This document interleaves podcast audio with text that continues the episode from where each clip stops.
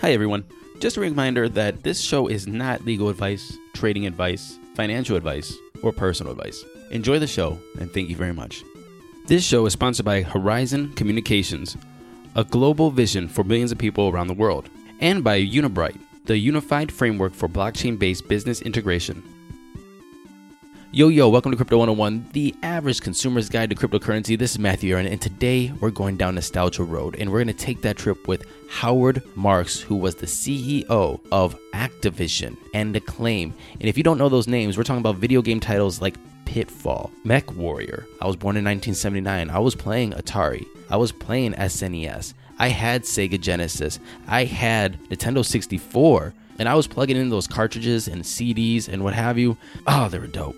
So, this is a two part interview. First part is Nostalgia Road, and in three days, we're going to talk about his new company, StartEngine. And StartEngine is there to help people raise money for their startup companies via investors or ICOs, but in compliance with USA regulations. And Howard is going to tell us about running those companies. And I just wanted to let you guys know something. The past couple episodes, you heard sponsored ads from StartEngine.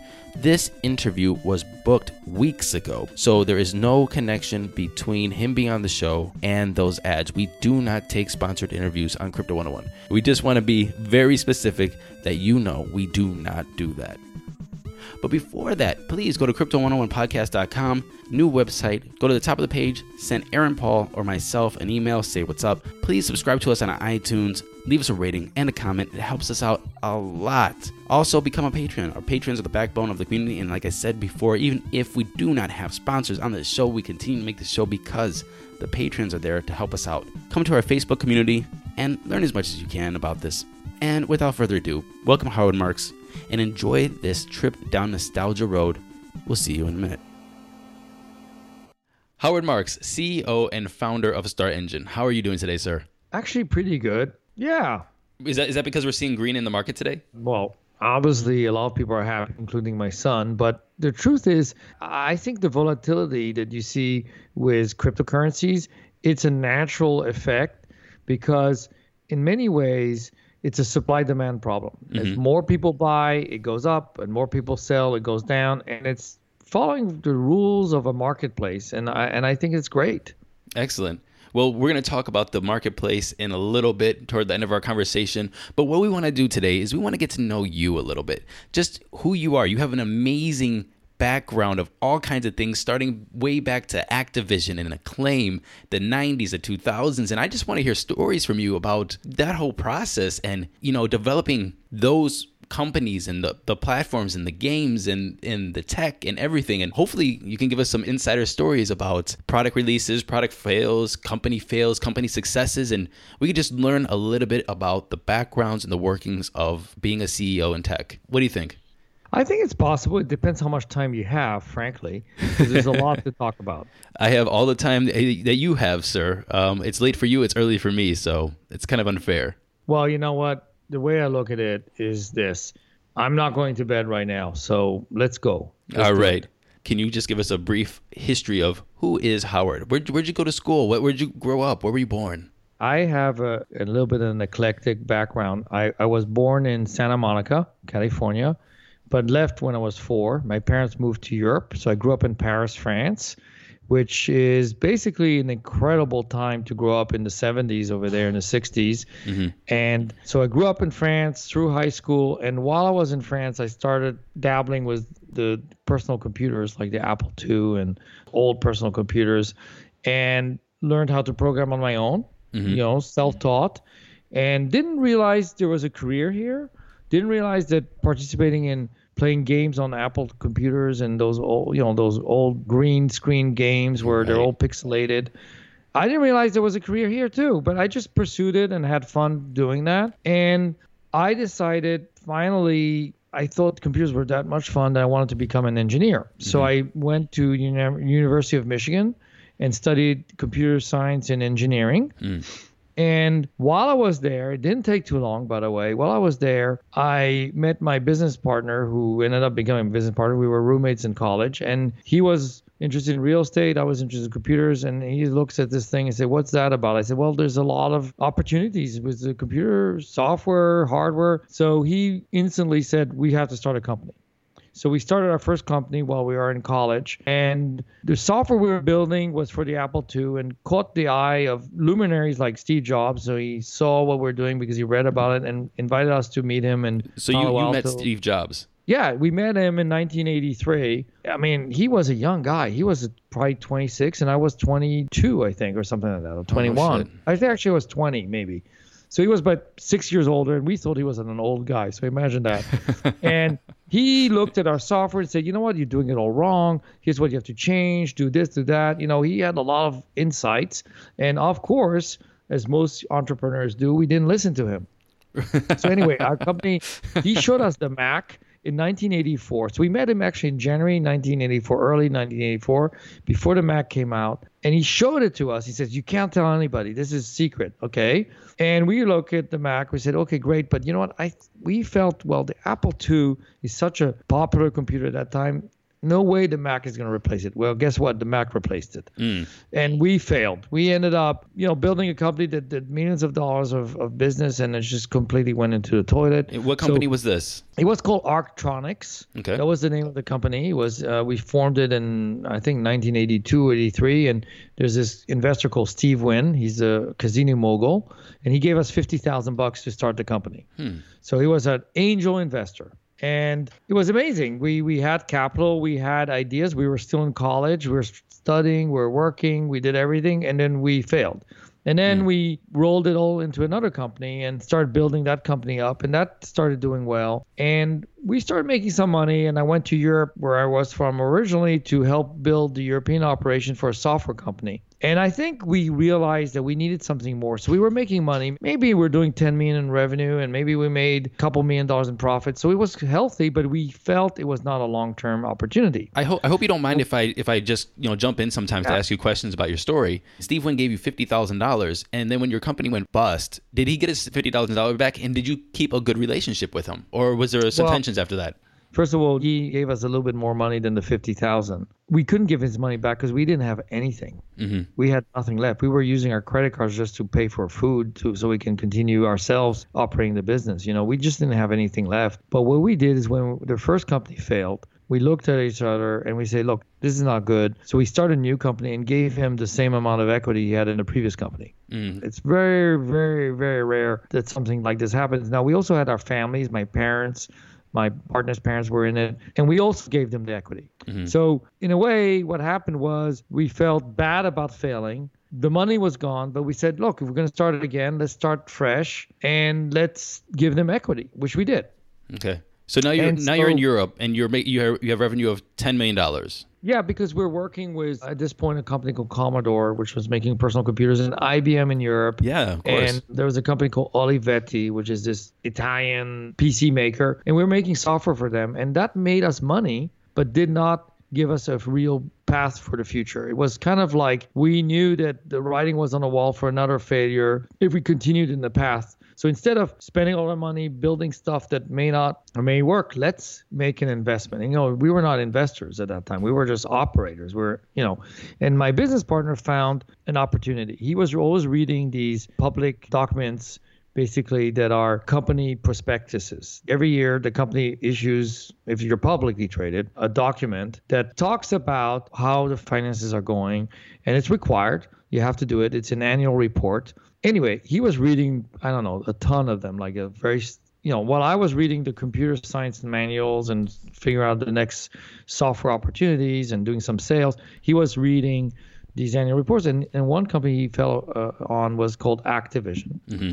And it was a company that was basically going out of business. It, mm-hmm. it had some serious troubles. It had more debt than revenue. It was losing money at the clip where basically was going to get delisted from the Nasdaq, which means you lose your stock symbol, you're out.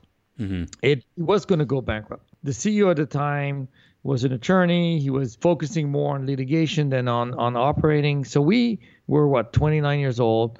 We found an investor who had 30% of the company. So one big block and we offered 400,000 bucks for it and it was worth more. Right But the reason they were willing to sell it was one, they wanted out. They wrote it off anyway. And you know, when you have a big block of a company and you is publicly traded and you want to sell it, if you start selling it, people realize that you're dumping it. The next thing you know, the price goes down even more, right? Mm-hmm. So in a way, you're dumping a lot of stock, and people are going to realize that. So what we did was we bought it privately. Mm-hmm. It was a private transaction. You're allowed to do that. We purchased it from them, and then we sent a fax to the CEO of Activision at the time, saying, "Hey, we're the largest shareholder now. We want change. We want to be in charge." and I can tell you, that was not a happy moment for this guy. And oh man. he was very upset. Didn't know who we were. You know, it's hard to do background checks on 29 year olds because we had no real track record. But he found a way to find who we were. And so basically, he sat down with us and he initially said, Look, let me run the business. It's going to be great. And we said, No, no, no, we want to run it. So he found a way to give us the company because he wanted obviously some money. So we bought him out of whatever he was doing. He had loans and all sorts of stuff at the company. I don't know. He made a laundry list of stuff and we looked at it and we said, Done. We'll take it. Mm-hmm. So we basically put all our money in. Then we had to buy out the banks because the banks controlled the company in a way. So we went to the banks and gave them money to buy out the debt the company owed to the banks. Right. Because if you owe money to the banks, they are first in position. Right. So now we were in first position because we owned the bank debt. And so we owned bank debt, we owned the larger share. And so what we decided to do is we took control, we fired the board. Now, keep in mind, we are doing all of this, and we're not making games at this point. We're just doing business, right? Right. We needed control of the company to make games, right? So what we- was what was Activision doing at the time? Were they making games? yeah, they were making games on cartridges. Basically, it was really strange. They made a decision at that time. The Nintendo NES came out, Right. and they decided not to do any sports. And the entire sports team went to Electronic Arts and created Madden football, right? Oh man. So they came from Activision. What a great game. I know, but things were so in disarray, and that was before we arrived. And when we arrived, you know, there's still about 250 people there. There's no money, no prospects. So we decided to take the company bankrupt. And that means we laid off pretty much everybody. And we kept maybe a handful of people. And we went to the judge and, and said, look, here's what we want to do. We want to rebuild the company, but with the debt, and I think the company owed $16 million of debt. At that time was a lot of money. That's a lot of money. That's a, that's a lot of money now. it was dead. So we gave all of the debt holders equity in the company, and so the shareholders got you know one tenth of the company, right? hmm And the rest of the company went to the people who were owed money, which is including us. We were the bank. We owned the bank's debt. hmm So now we could go to the judge and say, look, we can rebuild this thing. And the, and the judge, and then we did it in 45 days. From start to finish, the entire bankruptcy went and gone in 91, I think around November, gone, finished. Hmm. We were able to get out. The company was clean, but we had no money. So Mhm. all the money we made from the software business was gone. Okay. So we went to Steve Wynn and another guy called Eddie Lampert, and they loaned us $5 million, which was a lot of money. But it was that's a lot of money. it was a tough loan. You know, we had to perform. Guess what? Six months later, we repaid them the loan with a triple the value. Oh wow, nice. Congrats. Why? Because after we restructured the company, we relisted the company on the, on the Nasdaq, and then we started building games, right? hmm And we built a game called Zork, one of the first CD-ROM games, and that was a hit. And then we got lucky. Some of the games did well, others didn't do well. We moved the whole company from Mountain View to Los Angeles. hmm And the hard work started. We had to hire people, and frankly, a lot of people just didn't like the company anymore because it was bankrupt and it was we were newbies. We didn't know what we were doing, so we had to hire new people. Right. Basically, we had to go to colleges and hire young people who were fascinated by the game business, but not care about what we were doing, you know, as a Right. business part. And we did that. And step by step, rebuild the business. And then we had to get more money. So uh, one of my high school friends introduced us to a bank, and then they we raised another 40 million. And you know, one thing led to the other. We would go to our retailers like Walmart, and they wanted to return all of the old stuff, and we had to take it back. It was a nightmare for a few years. Hmm. But after the restructuring was done and we started building games like MechWarrior and Zork and Pitfall and stuff that really worked, Oh, Pitfall. people, yeah, people started believing in us again, right? Right. So we were able to hire and raise more money. And the next thing you know, big hits started like Tony Hawk, Call of Duty. And by then we were over a billion dollar market cap. We were already successful. And I wanted to pursue other things. Meantime, my business partner continued, and the company now is worth over 50 billion. It's an enormous monster, right? Right. You know, at any point of time during the first three years, we were either bankrupt or not bankrupt. We didn't know. You know, it was just too hard to know where we're going to be because problems came in all the time new lawsuits, new problems. It felt like we were on a battlefield, but it worked because we were focused and we just had nothing to lose. We had to make it work. What else are we going to do? Right. And so, you know, I left to start a new company, which was an internet based company in the education side that I felt I wanted to do. And then after that, a new game company that was big at that time called Acclaim went bankrupt in 2004. Can we talk about Pitfall really quick? Just out of curiosity, because it was released by Activision in 1982. I just pulled it up. So Right. Pitfall was a big game. Was that part of that was part of the original Yeah. crew? One of the four founders of Activision, a guy called David Crane, Mhm. wrote Pitfall, did the graphics, did the sound, did the animation, did the coding all by himself. Wow. It's an incredible game. And he was one of the four co founders of Activision. He came from Atari. Okay. They were all Atari people, the Activision guys. And we came in in 1990 to take control of a company that at that point, even though it was publicly traded, was failing.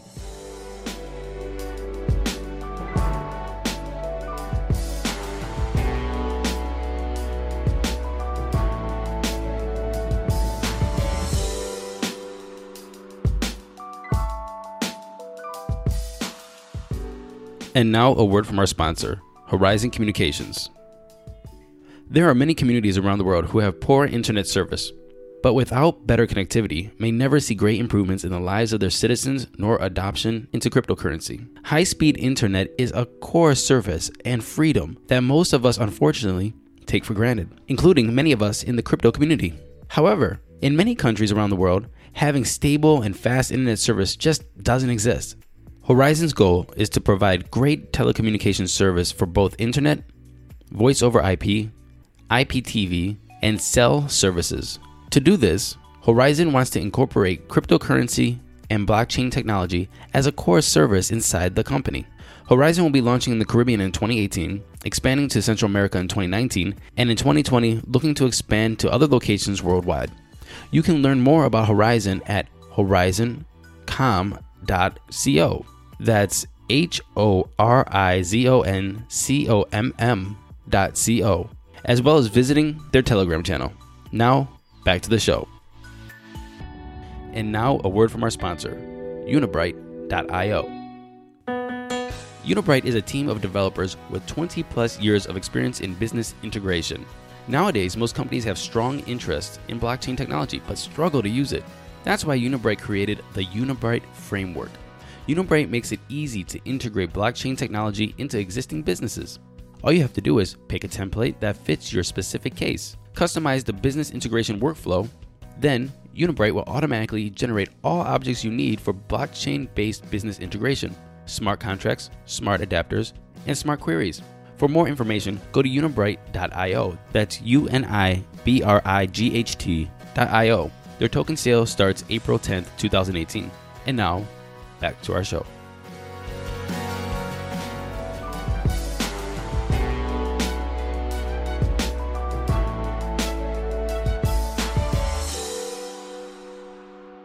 Activision held the Pitfall brand, and then you guys Yes. in 1994, I'm just looking this up, released Pitfall: The Mayan Adventure. Is that it? Yes. So I Okay. worked on that. And that was an extraordinary new version of Pitfall because it was fully animated. It was not anymore those little blocks. Okay, yes. We we actually found an animator in Hollywood who actually worked on it. A true real animator, someone at the level of Disney. Mm. And that was the first time any game had that kind of quality graphics because typically the programmers were building it. Right. And it was released on SNES, Sega Genesis, Game Boy Advance, and it's a 4.5 out of 5 from uh, different raters. So it seems like a pretty good game. It seems Without the ones like you, who work tirelessly to keep things running, everything would suddenly stop. Hospitals, factories, schools, and power plants, they all depend on you. No matter the weather, emergency, or time of day, you're the ones who get it done. At Grainger, we're here for you with professional grade industrial supplies. Count on real time product availability and fast delivery. Call clickgrainger.com or just stop by. Grainger for the ones who get it done. What's the easiest choice you can make? Window instead of middle seat? Picking a vendor who sends a great gift basket? Outsourcing business tasks you hate? What about selling with Shopify? Whether you're selling a little or a lot, Shopify helps you do your thing, however you cha-ching. Shopify is the global commerce platform that helps you sell at every stage of your business. From the launch your online shop stage to the first real life store stage, all the way to the did we just hit a million orders stage. Shopify's there to help you grow. Whether you're selling scented soap or offering outdoor outfits, Shopify helps you sell. Wherever and whatever you're selling, Shopify's got you covered. Sign up for a $1 per month trial period at shopify.com slash try. Go to shopify.com slash try now to grow your business, no matter what stage you're in. Shopify.com slash try. When you need mealtime inspiration, it's worth shopping Kroger, where you'll find over 30,000 mouthwatering choices that excite your inner foodie. And no matter what tasty choice you make, you'll enjoy our everyday low prices, plus extra ways to save, like digital coupons worth over $600 each week. You can also save up to $1 off per gallon at the pump with fuel points. More savings and more inspiring flavors make shopping Kroger worth it every time. Kroger, fresh for everyone. Fuel restrictions apply. Was like it was a big investment to put in this. And, and what kind of risk or what kind of apprehension or maybe anxiety were you having to put a lot of money into a game like this and possibly have it fail? Well, we put a lot of money in that game. And and you know what? Here's the thing. Our strategy was let's put more money in the game and make it a better game than put money in marketing or other things, right? And it turns out we made the right bet. The producer of, of the game at that time, John Spinale, was a brilliant person. And you know we we were working all night every night and all nighters several times a week to get this game out on time for for the holidays you know? And it worked and, and nintendo loved it and we sold a lot of it you know? And and this is how you turn around a company. I mean Right. you have to focus on quality. And then when we did mech warrior that took us over the top and that's a robot playing game that was based on a well-known role-playing game mm-hmm. called mech warrior and that game then again john spinale worked on it and a guy called josh resnick who was the, the producer that thing was a monster it basically saved the company i think we are doing 60 million in revenue on that game alone Wow. it was unbelievable. It was a huge hit, well received. People loved it, well rated. And so for guys who didn't know anything about games, we are starting to make really high quality stuff. Oh, Mech Warrior. Yes, I remember this game. What an amazing game. I loved this game. You can choose your different mech, you can get into the Right. different armor and fight the other Right. mechs. And then you can Right. upgrade your, your your weapons and stuff like that. And it was the first game in 3D to use the new 3D chips that were coming out. So it turns out at that time the PC did not have a 3D chip in the PC. You had to buy it as a board that you put the board in the PC. A little bit mm-hmm. like today when you buy the Nvidia board, right? Right. That was the beginning of NVIDIA, right? And we supported those chips out the gate. No one ever thought that would be a valuable thing, but people loved the game so much they went out and bought the chips. They would go and buy the, the graphic boards because of this game. Think about it. It was amazing. People just went out in droves. And then the game also came on diskettes, which were impossible to deal with, and then also on CD ROM. And again, people went out and bought the CD ROM players, which ended up becoming DVD players because they loved it so much. Mm-hmm. And so, you know, game after game, you know, we had failures, but we had a lot of hits. And this company, Activision, was being reborn as a brand new company, not in Mountain View, in Los Angeles, with a lot of the quality people you find in LA who are great in graphics, design, storytelling. and, Right.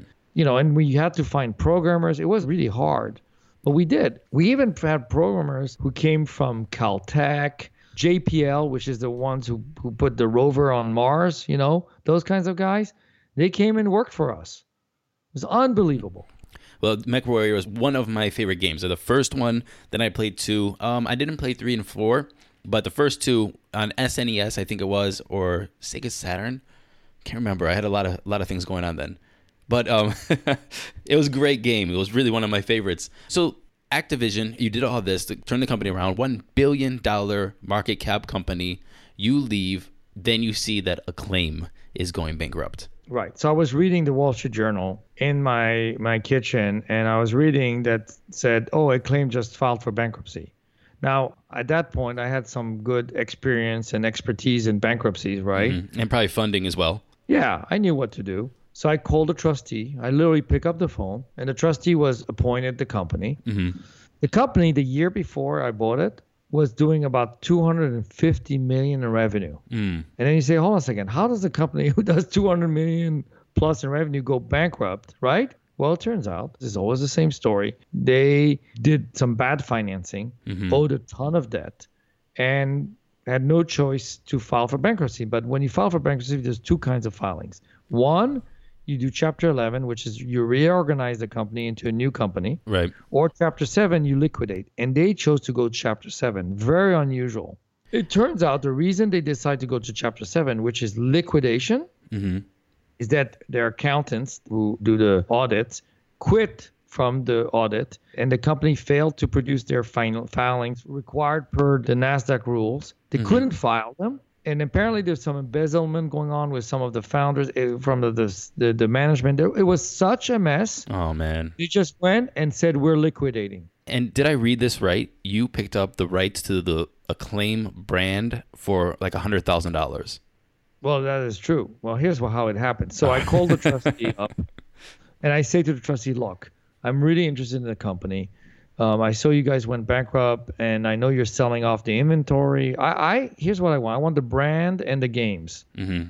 the you know the IP, the intellectual property." Right. And he said, "Okay, great. So what's your background?" So I explained who I am. They said, "Oh, great." And I say, "Okay, I want to pay a hundred grand for the whole thing." And so he he starts laughing. Literally, it's uh, like laughing at me, you know, phone. Two hundred He fifty million "Look, dollar you- company to a hundred thousand dollars. When you're serious, call me, okay? Right. So you know what I do? Classic me. I, I, I I'm like, okay, whatever. So I move on. I'm I'm busy with other stuff. A couple months later, I read that they're auctioning off the inventory. Right? They saw me as a potential investor. Right? So they send me the list of everything they're selling, and it's you know.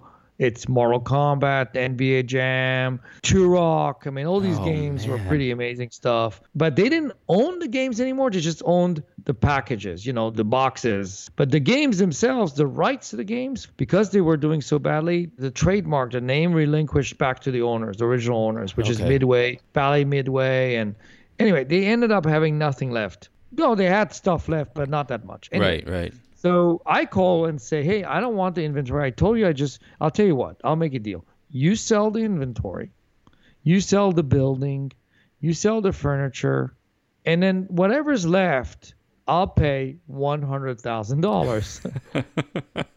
so then the guy says, look, okay, I'll tell you what I'm going to do. I say, what? I'll take your 100000 as an opening bid, Mm-hmm. and you have to sign a contract guaranteeing me your opening bid. Mm-hmm. Oh, okay. So I went out and I hired a lawyer Right. who's an expert in bankruptcy. And I said, okay, why don't you go get a deal? So they go out and sign a contract, and I personally guarantee a $100,000 bid. Now, this is around May 2005. And next step is you have to go to the auction. And the auction is when you are actually bidding for the name, the company, the IP, all the stuff is left, right? Right. And it turns out, I don't know why, it was probably my lucky day. They picked August 8th. Now, August 8th in New York, and the, the company was from Long Island, New York, that's vacation time. And then they have to publish in the newspaper that they're doing the auction so that they can notify the general public so people can come and bid. And they did that two weeks before or whatever, and no one read it because it was vacation time. Right. And the day happens of August 8th, the judge opens up the case and said, okay, we got Activision and talks to the trustee. Okay, trustee, what's the opening bid? They said, okay, we have an opening bid from Howard Marks, 100000 Great. Okay. So the judge says, so let's start the bidding.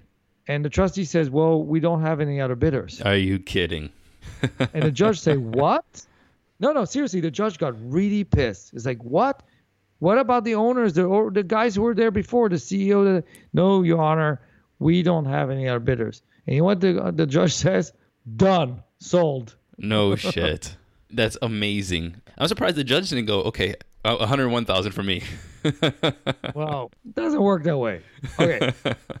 but it showed you something, which is first of all, you have to stake your ground and believe in what you can do. And I believed I could get it for 100 grand, but I was prepared to go up a little higher. Right. But if it was a bidding war, I could have easily been bidded out easily. Right. Because you know, at one point you're like, it's not worth it. Right. But it was my lucky day. No one showed up. The So- next day, we got three complaints and one threat of a lawsuit saying that the auction was botched and the judge should reverse it because they published the same day that this was sold for 100 grand, right? Mhm. And guess what happens? So I'm like, wow, this is weird. It turns out that once a judge makes a deal, it's irreversible. Amazing. You guys followed the due process. You guys put it in the paper. You Right. told the public. People didn't show up, and you showed up and said, "I'll pay this for it." Judge said, "Cool." And once you go out of bankruptcy, all the lawsuits are canceled. Okay. That's so, part of the deal. so what were the people that are saying they're going to sue for the judge to re- reverse this? What, what was their grounds? Their grounds was that the trustee did not alert them. They didn't know about the auction, and they should have. And then the trustee showed the publication that it was published. Mm. And that's it. Yeah, and that was it. It's done. By the way, they have another bankruptcy the next day, and then the following day. They believe me, they don't have time for this. A little bickering. So anyway, so then I get calls from people who want to buy it. I said no, I'm not selling it. So then I go to Korea and I decided to license games that are ma- massively multiplayer games. And I brought to the United States some great, massively multiplayer games. One called Nine Dragons, another one called Two Moons, and introduced to the American public the idea of buying. And this was all under the Acclaim brand. Yes, under Acclaim brand. So Acclaim at that point was not doing any more cartridges, video games. It was just doing online games. hmm But all those games had their own token economy. They had their own items. Mm-hmm. They had their own virtual items. The only way you could play it, you could play it for free. But if you wanted to get some cool stuff, you had to go and buy it at a store. Right. Use real dollars like credit card, and you get tokens, hmm coins, whatever you call them. And I was like, wow, this is great. We got 17 million players in three, four years. And the company got sold through another merger to Walt Disney Company. hmm And that lands me in 2010. And 2010, I'm like, all right, I'm done. You know, what am I going to do next, right? Right. so I decided, you know, to take some time off. And after a few months, I decided, you know what? I want to invest in companies because I figured, you know what? It would be fun to meet entrepreneurs and invest and help them build their businesses. And could be games, could be technology, could be something related. So I started StartEngine. The idea came out in February of 2011. hmm And by November, I launched it. And I launched it as the first accelerator in Los Angeles. And the idea was to help LA become a technology city by creating a fund and investing in companies. And my goal was to invest in 60 companies. And I had a plan. I listened to an interview with you, and you were very, I'm going to say that you were probably a little pissed off that you're like, you know, nobody thinks of LA as a, a tech hub. You always say San Fran, you always say these other places, and you're like, no, LA is important too. There's a lot of talent here, there's a lot of universities. I want to put LA on the map for this. So that's part of your motivation? Absolutely. So my motivation was this. I believe that LA should be a technology city. It has 85 higher education universities. It has USC, Caltech, Harvey Mudd, UCLA, you know, Pepperdine. I mean, you could keep going. It's extraordinary the amount of universities. And yet they all leave. They all pick up their bags, graduate, and they go to San Francisco or even Austin or New mm-hmm. York. And I thought that there's something special about Los Angeles because of its culture. And keep in mind that was before the explosion of Facebook and Instagram and all of the YouTubers. I thought we had something special and I wanted LA to become a tech city. So by building the accelerator and creating a community of about 250 of my friends and relationships who were mentors and investors, we could do something special. And I started investing. So I put ads, I got the word out. I went to speak to universities, and next thing you know, I get like 500 applications. It's unbelievable. So, what, The- but the- why? Why? I know. I know that you said that there's a lot of universities and a lot of talent in Los Angeles. But is there any other motivation for you? Were you on the city board? Or is it just you know maybe some kind of city patriotism or what was the what was the motivation? Later, I was invited to be on the mayor's technology council, and then I got a big award called the Treasure of LA as a thank you note. Mm-hmm. That was later. This point was just me. Okay. I just I don't know. I love LA. I don't know. I was born here, grew up in France, came back, built Activision was my partner. I, I'll mm-hmm. tell you what it is. I thought, how dare people think LA is just a piece of crap? You know, the, the San Francisco don't like the people in Los Angeles that much because look at our lifestyle. You know, look at how we live, and and, and they're fancy and intellectuals, and we are what dumbasses, right? Right. But it turns out it's false. Internet was invented at UCLA. Mm-hmm. The first telecommunication satellite was designed in LA. Mm-hmm. And by the way, Bill Gross created the idea of pay per click Mhm. in LA. Mm-hmm. And Gil Elbaz invented what ended up being AdSense in Mhm. LA. Come on, give me a break. How could, how could they just do this? And look, the truth is, besides Activision being one of the largest companies uh, that is tech oriented, you know, games, whatever, Right. there was not much here. I, I'm telling you right now, there wasn't much. And the game culture started because of Activision. A lot of people left Activision, started more game companies. You know how it mm-hmm. goes. Mm-hmm. So now st- we have Snap. Snap is a big company, but I'm just saying at the time it wasn't there. right. And it was me being competitive with myself. And I didn't have anybody from the city coming to me and say, Howard, help us out. No, it was me. Right. So I love I love that answer. I love that it was just competition. Some people are like, no, I really want to do something for the community, and I really cared about the people. You're just like, no, hell no. It's just I don't want those assholes to beat us. Yeah, I, I, I I love that. us successful. And by the way, so look, and I also saw this as a financial opportunity, obviously. So I started making investments. So I did about 20 a year. And some of my investments were great. There was these women who came from Harvard and started a company and they're like, great, I'm investing. This one, that one, I had, I had men, women, minorities. I had people graduated UCLA, USC. Some people graduated from a community college. I had a very big, diverse group of people. And the reason is because I, I didn't see the bias that exists out there in, in the venture capital market. So it, there, there You know, is a bias. women- it's a huge bias. Uh, venture capital only invests in white males from Stanford, frankly, Mm-hmm. because maybe 4% of their investments go to women led companies, and minorities are not even on the map. Hmm. But that was not my issue, frankly. Right. It's I- just something you I was- saw coming I into was the market. gender blind, color blind. I was blind to everything. I just liked great people. That's all I did. Right. And I was naive because, truth be told, you probably would do better if you just went to Stanford and just found the next Larry Page or whatever it was. But that was not my goal. Right. And my goal was LA, frankly. So I did not invest in any company out of LA. If, if people were outside of LA, I didn't invest. Oh, that's And too bad. We're, we're incorporated in Delaware, so and well, no, Delaware Incorporation is fine. It had to be based in LA. In fact, I had teams fly in to meet me, and I said, "I'm going to give you an offer. If I give you an offer tonight and you accept it, you move to LA the next day." That was it. awesome, awesome. Yeah. so guess what? Most of those companies went out of business. Ninety percent. And how do you feel about that? So, well, I was frustrated because wow, they were great entrepreneurs and they tried to raise money. You know, I would set up those demo days, I would do all sorts of things for them. And guess what? No one would invest. I was the only investor, right? hmm And they And you- got discouraged. So who who got discouraged? I'm sorry. Is it the The investors or the entrepreneur? Okay, the entrepreneurs. No, the investors didn't go in. I was the investor. Mhm. The investors didn't come in and they got discouraged and they just quit. They just stopped. Right. Is that something? I mean, you've been through this. You've been through. You took investment from Steve Wynn. You've lost money before, Right. before the before the wins. So when you were looking at this from the sole investor, were you just like, "Eh, this is what happens"? You said you were frustrated, but you were you understandable, or you just like, "Nah, this is just not. We're, No, I'm not vetting I- the people I- right." I felt it was not right. I felt, you know what, the game is rigged. Hmm. This is not correct. Hmm. It shouldn't be this way. The fact that some of them were great companies, they should have raised money. They couldn't. It was too hard, and we got to do something about it. And were you seeing that these companies were minority or women-led companies that were not raising the money, or was it just in general because of the tech, because of LA, because of the ideas? Well, all of the above. It was women-led, minority-led. The idea did not stick. They did not like the engineer. They didn't like the entrepreneur. They, you know, whatever. It was, oh, and, and by the way, at that time in 2012, there was very few funds in LA. Most of, there was one great fund called Upfront, and then a bunch of little things, and not much. Right. I think I think you know I I was very naive.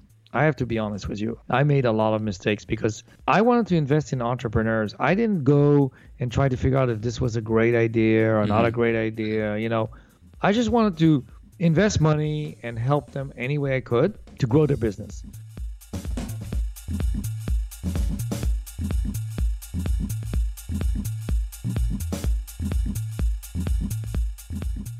Thank you very much for listening to part one of the interview with Howard Marks. In three days, we'll listen to part two, so stay tuned.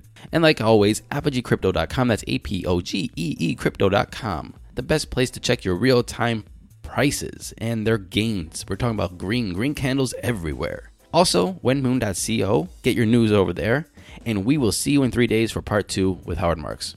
Thank you very much, and we'll see you next time.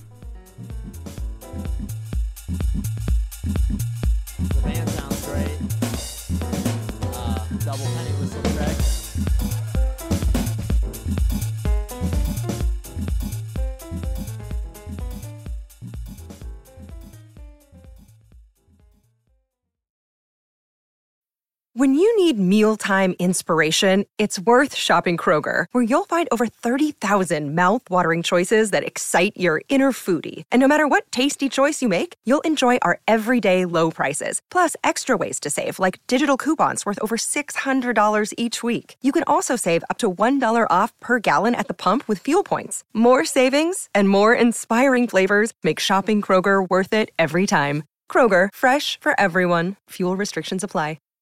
Save big on brunch for mom, all in the Kroger app. Get 16 ounce packs of flavorful Angus 90% lean ground sirloin for $4.99 each with a digital coupon. Then buy two get two free on 12 packs of delicious Coca Cola, Pepsi, or 7UP, all with your card. Shop these deals at your local Kroger today or tap the screen now to download the Kroger app to save big today. Kroger, fresh for everyone. Prices and product availability subject to change. Restrictions apply. See site for details.